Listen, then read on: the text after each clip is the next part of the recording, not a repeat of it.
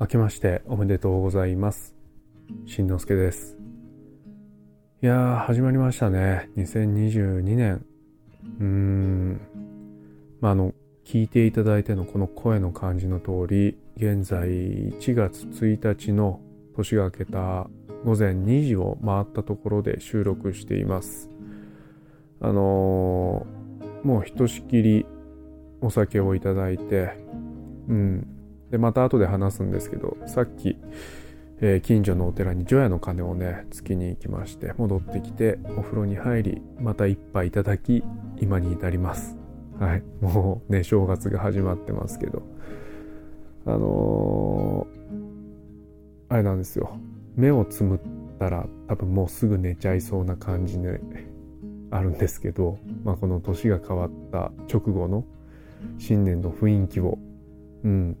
収録してみようと思って回しています。皆さんは年越しの瞬間、どんなところでどうやって過ごしましたでしょうか？僕はあの、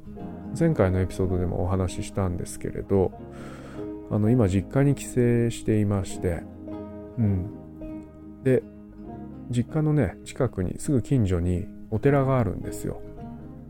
でそのお寺で毎年この年越しの瞬間、えー、除夜の鐘。あれですね。108つの煩悩を吹き飛ばす108回の鐘つき、うん、あれをやっていて。でそのお寺がね行くと一般の人でも鐘を1回ずつつかせてもらえるお寺なんですよ。で僕が小さい頃ですねもう小学生ぐらいの頃から毎年年越しの瞬間っていうのはそのお寺に行って鐘をついて新年を迎えるっていうのが恒例行事になっていて。ただ去年はさすがにねコロナで帰省自体ができなかったのであの、1年ぶりの除夜の鐘つきになったんですがまあなんかやっぱりねもう毎年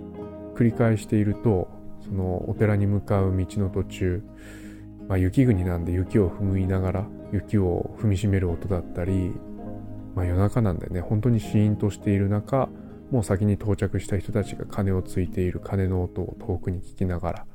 でだんだん近づいてきて自分が鳴らしてその鐘の響きだったり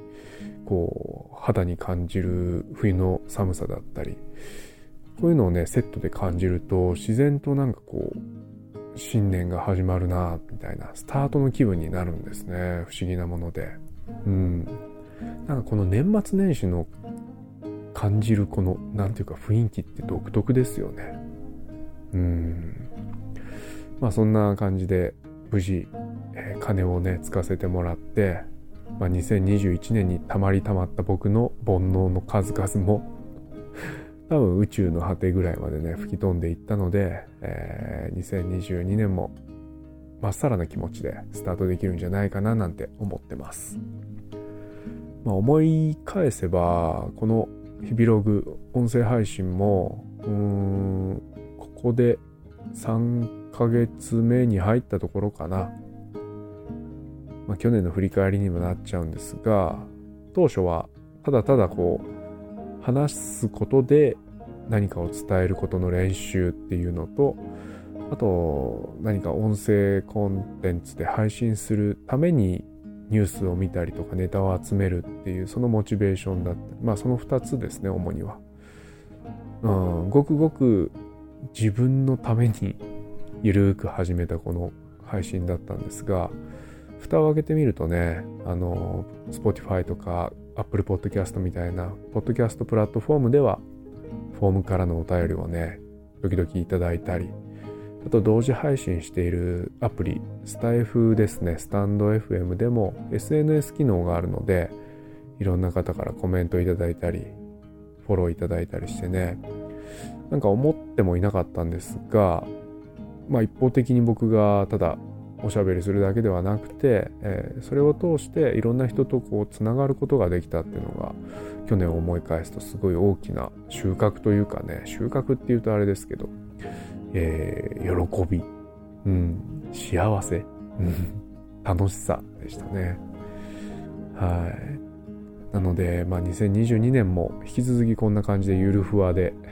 のんびりと配信続けていこうかななんて思ってますので、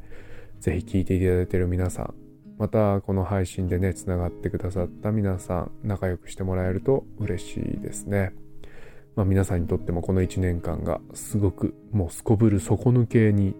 いい1年になりますように、一緒に楽しんでいきましょう。ね。